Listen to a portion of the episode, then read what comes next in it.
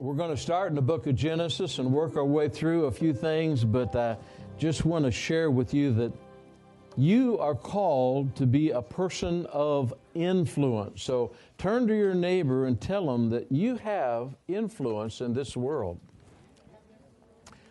You know, if, if you're not concerned about everything that relates to you, and if you're concerned about being led by the Holy Spirit, then you can follow the leading of the Holy Spirit to be an influence everywhere that you go. In my life, I have come to realize how much influence one person can have in the lives of other people. And I'm going to share a little bit about some of the people that have influenced my life and people that I have been able to, to influence uh, this week, Jack had asked, my grandson Jack had asked if he could uh, shadow me as part of a school project out at Harrison, and they spend three hours with you. And so uh, Jack and I hung out together, and we went. Jack's not here, is he?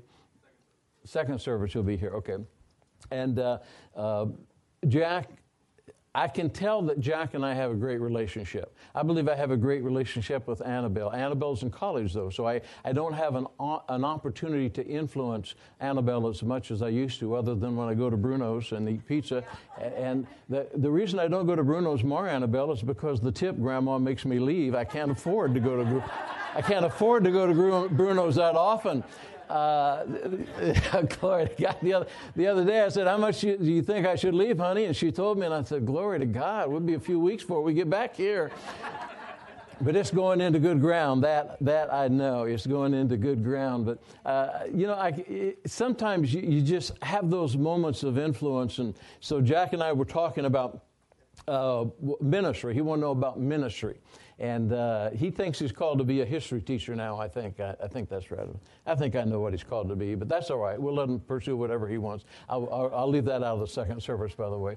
But, but my, Jack, is a little boy, uh, kind of like Daniel, really, used to follow me around a lot because we had him a lot. Now, we don't have Jack that often, but Jack would always uh, come to church. I still have it on my refrigerator. He'd come to church with a tie. He always wanted to wear a tie like Pop, and he wanted to wear uh, socks like me. but instead of calling him Pop sock, he called him old man socks. And. so nobody called him old man socks, and so he, he wanted these old man socks. So we're kind of hanging out and I told Jack, I said, now, Jack, what we do as, as minister, and, and really all people should do this, everywhere we go, we should encourage, exhort, and edify. That is totally scriptural, right out of the Bible. Everywhere we go, we have an opportunity to influence. So, uh, first thing we did was went up to the hospital and I prayed for this guy. And then, uh, uh, by the way, we need to lift up Thomas Burnett. Thomas, Amy, I see you all the way back there. His new bride, give her a hand. Thomas while they were honeymooning for two weeks in Mexico, decided to prove his youth on an ATV, I think, or something, and he really messed up his leg and had a, a, a back, an infection that set in. But now they finally realize what it is. They've got the drug that's going to take care of it, but he's going to have a little bit of recovery time. So, Father, we lift up Thomas. Thank you for his recovery. Thank you for the wonderful time he had in Mexico, and always, he'll always remember that honeymoon. Glory to God. But he'll be healed quickly in Jesus' name and on with the rest of his life. So we're up there praying for him, and then we went to the nursing home, and uh, I said, let's go visit Grandma Lou. And uh, p- the people in the nursing home need to be encouraged, exhorted, and edified all the time. When you walk by one, you speak to them because you may be the only person outside of the people there that come into their life, and it means a lot to them. So we're walking down the hallway and this one lady has been over and I said, oh, how are you today? And, and I said, no. And after we left, she started smiling. She said, oh, I'm doing fine. I said, now see, Jack, we made her day. Do you see that smile on her face when we just said hi to her? She said, yeah, yeah, Pop, I see. So we went on to Lou and we were talking to her for a while, and she was so happy to see us. And we got ready to leave. And I said, "Okay, Jack, let's pray." And I said, and so we're holding hands with Lou. And I said, "Go ahead and pray, Jack." You want me to pray? I said, Yeah, I want you to pray. You're shadowing me today. And he prayed. Now, I don't know if Jack's ever prayed before like that out in public or not, but Jack is very, sometimes shy. But if you can influence somebody not to be shy, you're going to help them not to be shy, but to be an influence. Does that make sense? It was the cutest prayer. And Lou Beal said, oh, that just so blessed me. Now, the influence that we have if we're not thinking about ourselves is that we can affect people everywhere that we go. You have tremendous areas of influence. All of you have areas of influence I don't have, but you have people you can encourage, exhort, and edify. Now, our influence can be good or bad. Can you all say that? Good or bad. I remember daughter Lori right after Pam and I had been married. And I brought a lot of baggage into our marriage, and I had been through a lot, but I had just recently been saved. And Pam showed me a note one time that her mom wrote to, or that she wrote to her mom, and she said, "Mom, please don't show this to Bill, but when he grits his teeth, it, it scares me." Now, when I saw that, I began to, get, I got tears in my eyes. I really did. Because I had no idea it was like that. But Pam, to this day, will tell you when Bill gets upset, he grits his teeth. I don't know what I do. It must be some kind of an innate thing that just happens to me. But apparently I was, and I was influencing her to be fearful instead of being comfortable around me. I hope that's changed, Lori, but I'm not sure I've changed. But sometimes gritting my teeth, I don't know. But the day that your daughter and teaching her how to drive uh, ran it off the road at my leading and hit a culvert with my car and took it totally out of alignment, I didn't grit my teeth because you know what? She handled it absolutely perfect. Car had to be realigned, but she handled it absolutely perfect. Now, if you look in the book of Genesis, chapter 1, verse 26, 27, 28, it says that we have been made in God's image to subdue and to have dominion on this earth. And that everywhere that we go, we would have an influence to touch people's lives. And that obviously God had planned for the world to have creation because He told mankind to multiply. And that we have the ability to influence people as we multiply our families, the places where we work. You, you may not be in the office of a minister in a church pastoring people, but you have influence everywhere you go as a man of God and a minister of reconciliation. Tell everybody, tell your neighbor, I have a ministry of reconciliation. Bringing people to Christ everywhere that we go, encouraging them, exhorting them, and edifying. Now, the word influence is kind of interesting. The word influence is, is and, and tell your neighbor again, you have influence. The, the word influence means uh, the power to change or affect something or someone. And this is the one, this is the one I really like. To cause changes without directly forcing the change. To cause changes without directly forcing the change. In other words, you have the ability to plant seeds in people's life to bring them to the right decision to influence them. Every single one of you are an influencer in your family. The biggest influence in my life as a young man should have been my father, but instead it was my uncle. My uncle, I thought, and some of you have heard this before, my uncle, I thought, was the coolest guy. He loved to drink beer, those long neck beers, and he would just chug a lug those things down. And my, my uncle always had this little beer, beer breath. How many of you know what I'm talking about? Somebody had been drinking. And, and, and he, I just thought that was so cool. And, and he was not a good influence in my life because he used to give me some of that beer as a young guy. And I won't go into all those details. You've heard the story before many times. But he was not a good influence in my life. It took me a long time to realize he really wasn't that good of an influence on my life. But then I, I, I, I, had my dad as an influence. My dad, he never took me to church. He never talked about the things of God, but he was a good man. He was funny all the time. He would take every situation and try to make it humorous. When Pam, sometimes Pam will turn to me and she'll say, It isn't funny. You know, it's, it's like she's really into something that's really serious here now. We just, uh, do you mind me saying that? Is that a good imitation, sweetheart?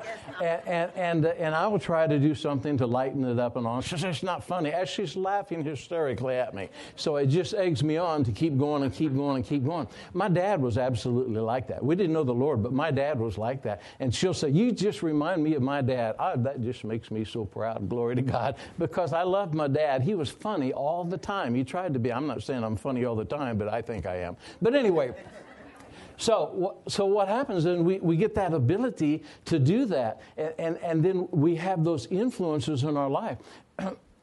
I often think about, and I love my dad. I don't hold my dad responsible for anything about what I did after I got out of the, the house and all. But I mean, man, I went the way of the world drinking, uh, smoking, cussing, never chewed much, but I tried. It always made me sick. And then went in the Marine Corps and found a bunch of guys that were doing the same thing I was. So it's like, you know, boy, am I at home. Now, my dad, never took me to church, never talked about the things of God. There was never an influence in my life of how important Jesus was. And some of you parents that are here today, you need to make sure your kids are in church. They're not going to want to go. What is that one definition up there? To cause changes without directly forcing the change. What you basically do is say, get your butt out of bed, we're going to church, and get them in the car and take them to church and make sure they're here. And you might say, well, no, they don't want to come. How many of you do things for the Lord that you just really don't want to do, but you know you're supposed to do them? Now, we all like to say, oh, I want to everything the Lord wants me to do, but you know, we need to be a godly influence, and you need to get people where they need to be. And so what happens is you, you, you do those things that you know are going to influence somebody for Jesus and make them a better person in the process. Now, then, my, you know, my dad, he didn't fulfill that role, but then I went through a lot of things because I had really bad influences in my life. The, the, the, one of the good influences was Roy Rogers. Now, how many of you realize that an influence causes you to be like the influence that they're giving you? Does that make sense to you? I, I, Pam, I'm sure that you are influenced by your mother over the years. I'm sure you're greatly influenced by your dad. You probably got the best of both of them. And, and, and I've often said this about my wife, Pam, in knowing her dad, who's in heaven now, and knowing her mom, you got the best of both. I can see it. You got the best of your dad, you got the best of your mom, and, and that's the way it should be, that we're always that influence my influence was, was Roy Rogers. Well, Roy Rogers, man, he was a good guy. He never, I can't recall anything bad about Roy Rogers. And you know, I, I, there's a tree down there on Ferry Street that the city cut down. I'll never forgive him for that. They cut down my tree that I used to ride around with my double holsters. And, uh, but I do have a bark of the tree on my desk, and I have the Ten Commandments of Roy Rogers on my, on my, in my office at home. And, uh, and, I, and I, it says, you know, mind your parents and do good and make your bed and all those kind of things. And so, so so what happens is you have those godly influences. But then, then I had another influence. It was John Wayne. John Wayne, I, I always liked John Wayne in his movies. It, uh, one of the reasons I went in the Marine Corps was because of the sands of Iwo Jima. And John Wayne drank and smoked and cussed and got killed at the end of the movie. And I thought that was so cool as they raised. I'm serious, as they raised the flag on Mount Suribachi, And I remember seeing that in boot camp, and yeah, that's the same flag that John Wayne saw, you know, and all those kind of things. That was a, not a good influence. We are responsible for being an influence for God everywhere that we go and everything that we do. But if we're thinking about ourselves, we might be sitting around licking our wounds instead of being able to stop for the little old lady in the nursing home or give time to the children or the grandchildren or to do for our wife or our husband, whatever it is that we need to do to be able to influence them once I got saved, God brought my wife into my life, and, and Pam is one of the greatest influences I've ever had in my life. And I say that with all, I'm not trying to lift her up, but when I met her, I'd, I'd never known a godly woman like her and she influenced my life tremendously. And when I was down, she was always there to lift me up, and I was down a lot in the beginning, and she said, You can make it, and we can do it. And so it was a tremendous godly influence. And then God sent us out to Tulsa, Oklahoma, and I met a man out there like no man I'd ever met before in my life, Pastor Billy Joe Daugherty. And I thought, Gosh, if this is what it's like to walk like, talk like, and act like Jesus, that's him wow, I, that is really awesome. And then he began to influence my life too. And he began to say, You can make it, Bill. This, this, this is what I see for you. He used to share things with me hardly ever with him one on one. But the things that he shared with me were just nuggets of truth I still remember to this day. And how many of you got some people that you're trying to influence that it isn't going the way it should be? You, you, you've got people like that, and we all have people like that. Don't get down, don't get discouraged in that well doing because it can happen. I'll never forget Billy Joe used to say this. How many of you heard this story? Uh, you can lead a horse to water you can lead a horse to water, but you can't make him drink. Billy Joe used to say this You can lead the horse to water, that's true, and you can't make him drink, that's true, but you can salt their oats. and he would laugh. You can put salt in their oats. You know how good that is. You can put salt in their oats and make them want what you have. Make them want to take that drink. Make them want what you have. Who, who in the right mind wants to get up in the morning? A young kid I'm talking about right now. That's why I asked if Jack was going to be here. Who in the right mind wants to get out of bed in the morning at 7 or 8 o'clock in the morning and say, I'm ready to go to church as a young kid? I'll tell you what they want to do. Young kids like to sleep in. So do I. My wife got, what time did you get up this morning? Five o'clock this morning. Glory to God. I was rolling over for the second time at five o'clock in the morning. I said, What? I thought it was time to get up. And she said, Oh, no, it's only six o'clock. And I said, Well, I'm going back to bed. She said, Don't be late. And I said, Here's the outline. If I don't make it, just go for it. So, but we can influence people all the time with everything that we do. Now, our, our ultimate in, in influence should be the Holy Spirit. And and that, and that means to be like Jesus. Romans 8 29 says that we should be conformed to the image of Christ. Paul said that we should imitate him as he imitates Jesus. Our nation today is a mess. And one of the reasons why we have a mess in our nation today is because a lot of people, especially in the body of Christ, but even God fearing people, have not been involved in this nation. They've not been, last year, and, I, and I've heard two different figures. One of the figures I heard was 20 million, one of the figures I heard was 30 million. But la- the, the figures I've heard are somewhere between 20 and 30 million, not last year, but in the last election. 20 to 30 million evangelical Christians did not vote. They stayed home. They didn't want to vote. It would have changed the election. It would have changed so much that is in our country today. This year, it's the same thing. If the evangelicals vote and vote the Bible, there is no question that the man of God or the woman of God who God wants in that office will be in that office if they go in and vote what they believe God is showing them to vote based on the Word of God. But what happens is that people have a tendency not to want to be involved, and we don't realize what our influence could be. Now, I'm not telling any of you what to do, okay? But what kind of influence would we have on the school board if Luann Reilly was on the school board? What if she ran for the school board? What would happen to that school board? What, what would happen? What if Bill O'Brien, instead of in, right now, he's, he's, he's working, you know, he's retired, but he's still working. What if Bill O'Brien got involved with the city council? What if, what if he ran for the city council? And what if he got elected to the city council? What if all these ideas Chris has? What if all these ideas Chris had, she decided she wanted to be on the school board too? And she wanted to go in there and just, and just shake the whole place up and say, you know what? You think you had problems before, here I am, and I'll tell you what we're going to do. We're going to shake some things up. What would happen if we would do that? What would happen if somebody like Todd, I know Donna was also fired up. I was at the uh, uh, city council meeting with Donna, and man, she, she put the mayor right where he belonged. Because she had him, how many of you were there that night? They, they have a committee that is not being run uh, by the constitution of the committee, and she challenged him on it right there. He, she had the city attorney backpedaling, she had the mayor backpedaling, she had everybody on one side of the room clapping, and everybody on the other side of the room saying, Who is she?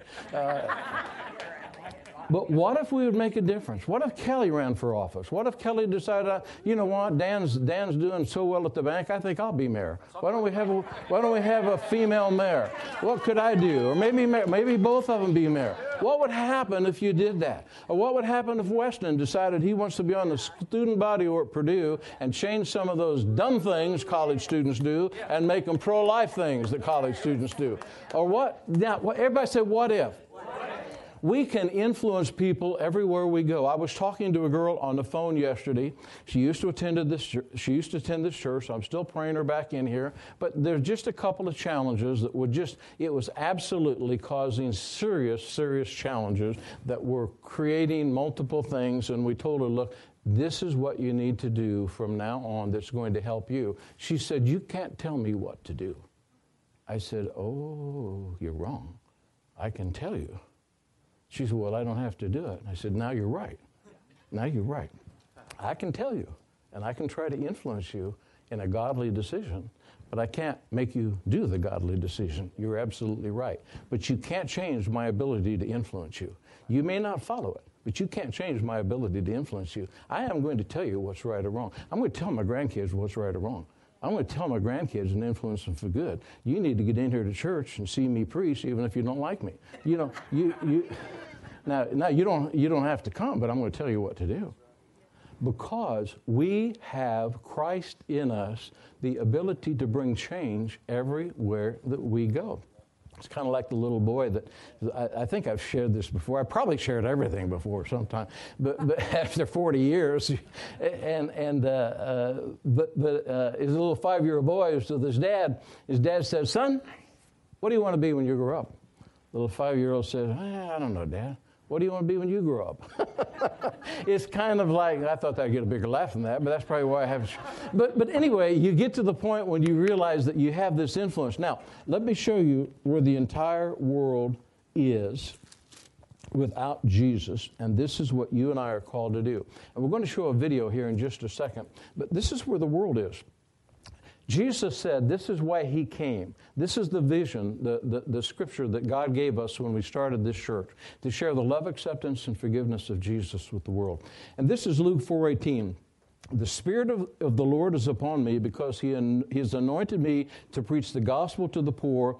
To, he sent me to heal the brokenhearted, proclaim liberty to the captives, recovery of sight to the blind, and to set at liberty those who are oppressed. There are heartbroken people, oppressed people, blind people everywhere, people that are in prison cells that we have the ability to encourage, to exhort, and to edify them. What if people in the body of Christ, 30 million evangelicals didn't vote. That doesn't mean all of them that voted are involved. What if we took over the city of Lafayette on the city council with the mayor, with the school board, and we got rid of some of this stupid stuff that is antichrist going on in this city right now? Some of this stupid stuff on who and where gets to go to the bathroom, and some of this stupid stuff that's going on. And we had evangelical Christians in these offices saying, you know what, I understand that you're confused, but I'll tell you, if it looks like a man, you go in there to the bathroom bathroom, and if it looks like a woman, you go in there to the bathroom. And we get to the point when we are not concerned about people's feelings. Now, if you hear me right on this, you'll hear right. If you hear me wrong, you go out of here thinking, I can't believe you said that. We won't be so concerned about the feelings of people, we'll be concerned about the Word of God and the leading of the Holy Spirit. Does that make sense? Let's say the Word of God, the Word of God. and the leading of the Holy Spirit. Don't think we couldn't lose this nation, folks. Every nation lives about 200 to 250 years, and then it collapses. And it collapses from immorality. As in the days of Noah, this is going to be the world. The days of Noah were filled with anti God, homosexual, lesbian types of activities that swept the world. And God said, I hate what I created. I hate what I created. This is what Billy, or what Franklin Graham has to say, and I wanted to play this. He sent this out as a plea to churches uh, around the country to play it before the election. Crank up the music real loud. I mean, it's not music,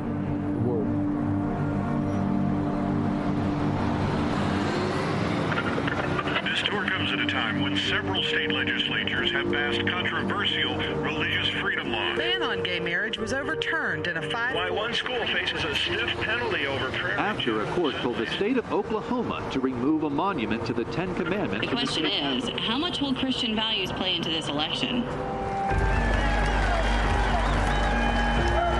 We're on the verge as Christians of losing this nation. And the question people have is, Franklin, what can I do? There's a sense of helplessness because we don't feel like we could change anything. This country used to be a beacon of hope.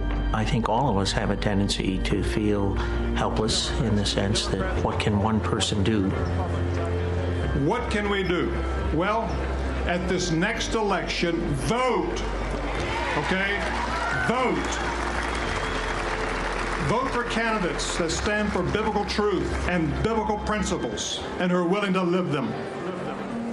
Most elections are not won by millions of votes, they're won by just a handful of votes. And so every vote is important. What he got me on, he said, What about our local elections? I never heard anybody say this like this. The mayor's races. You know how important the mayor races are? We need Christian men and women running for mayors. How about city council? We need people to run for city council. County commissioner, school boards. Could you imagine if the majority of the school boards across this state were controlled by evangelical Christians? It would be huge. We need to get Christians engaged. 20 to 30 million Christians did not vote in the last election. Christians did stay home when they could have done something. So many didn't even vote in the last two elections. Matter of fact, I was one of them. Closer to us. Okay. All right. Photographers, you all, uh, you all set? I've read the news release that says you're not campaigning or endorsing. No, I have not endorsed uh, any candidates. This rally is about getting people to vote and voting for people across this country at every level. And that's why I, I want to see men and women who believe the Bible to be true, uh, to run for office, because we need people that have standards, moral standards. There's no moral standards anymore. My father said in 1976, get involved in the political process. He said, I'd like to challenge every deeply committed American who's qualified to think about running for political office. He said, I don't believe that we as Christians should withdraw. We need Christians at every level. We got to get the, more of us to run. Uh, if we'll do that, I believe God will use it and give, it, give us favor. There are many places where Christian men and women could get the vote if they only offer themselves. Listen, every one of you here could run for something and probably win. We need men and women in office who will look to God. The thing that really impacted my life is when he asked us to make a pledge. I'd like to ask you to join me in signing a pledge. This is serious business. We're fighting for our country. Number one, I pledge to honor God at home. I pledge to honor God in public. I pledge to pray faithfully for the United States of America. Most were things you might expect, and people were saying amen and agreeing with him.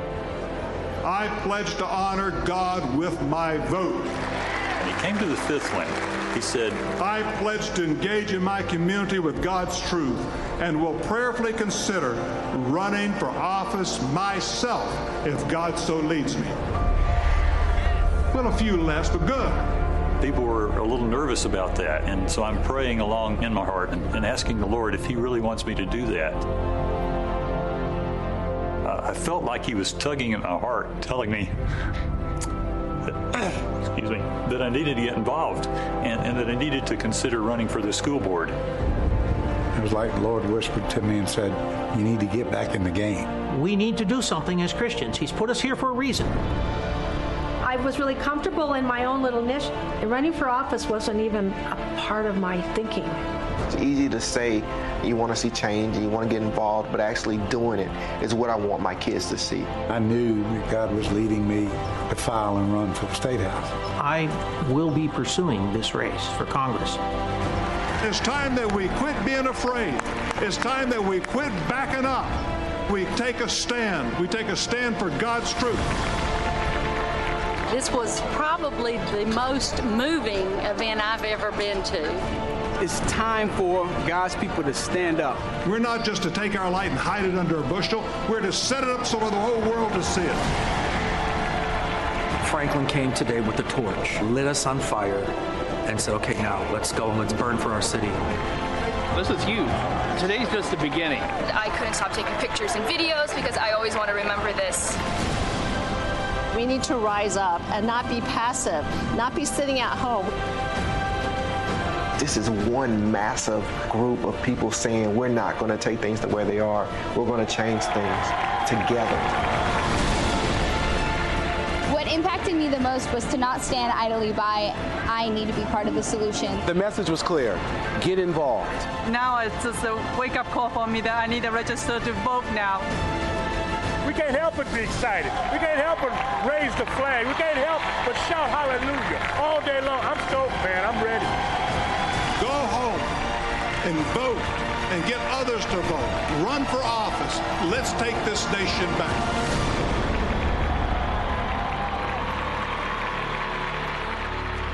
Now, you may be sitting at home wondering, what can I do? First of all, I want you to pray for our nation and its leaders. Second, I want you to vote and be registered to vote and go out and take your family and friends to be sure you vote this election. And third, I want you to prayerfully consider at some point in the future running for office yourself and making a difference in your community for Almighty God. I want to give you a chance to sign the same pledge that people all across America have been signing. I want you to go to our website right now. I want you to look up this pledge and I want you to read it and I want you to sign it. You see, it's a pledge to God and it's a pledge to country. Do it right now. Listen, we need your help. This nation needs your help. And God is wanting to use you. God bless you. Thank you. Hallelujah. Let's give the Lord a hand for Franklin Graham and for all that he has done. I want to give you this, uh, this scripture, and then I'm going to pray for you because I believe that we can make a difference. We can be people of influence. The devil has deceived. He comes to kill, steal, and to destroy, and he's a master at deception. There are people, some that I just talked with recently, even family, that, that well, I, I think every woman should, not, not family in Lafayette, Indiana. Uh, but, but, every woman should have the right of free choice. On the surface, that sounds good. But then when you start to look into what does that little buzzword mean? What does this mean when you start saying those things?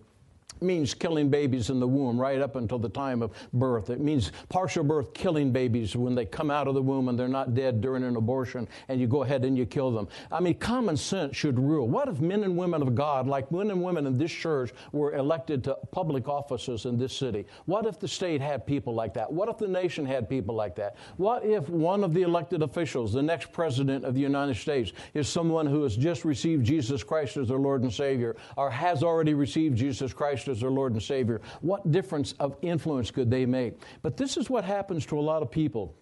I know it sometimes happens to me.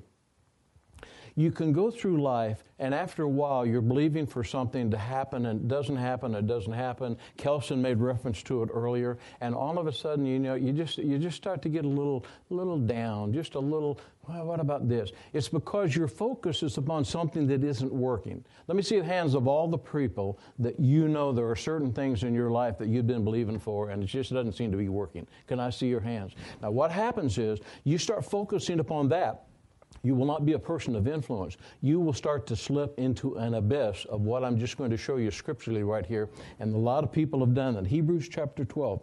Therefore, we also, since we are uh, s- surrounded by so great a cloud of witnesses, let us lay aside every weight and the sin which so easily ensnares us. And let us run with endurance the race that is set before us, looking unto Jesus, the author and the finisher of our faith, who, for the joy that was set before him, endured the cross, despising the shame, and has sat at the right hand of the throne of God. And then it goes on in verse number three consider this, what he did, consider him, lest you become weary and discouraged. If you allow yourself to become weary and discouraged, it's because you're focusing upon things that aren't working. Folks, there's a whole lot that's working. There's a whole lot that God has for you. Sometimes you just need to leave people beside, behind and you need to move on. Never not praying for them, never not believing for them, but you just move on. I preached a message not too long ago about move on. It's time to move on. It's time to get your focus back where it belongs on Jesus. There's a plan, there's a purpose, there's great influence. If you're home licking your wounds, feeling weary and discouraged, you're not going to be any good for, the God, for God, and you're not going to be involved in this fight. But if you'll get your head up and look at Jesus, the author and the finisher of your faith, there are great and mighty exploits for each and every one of us. Can you say amen that? Let's all stand to our feet. God has great things for you in the midst of it. He's going to take care of that thing.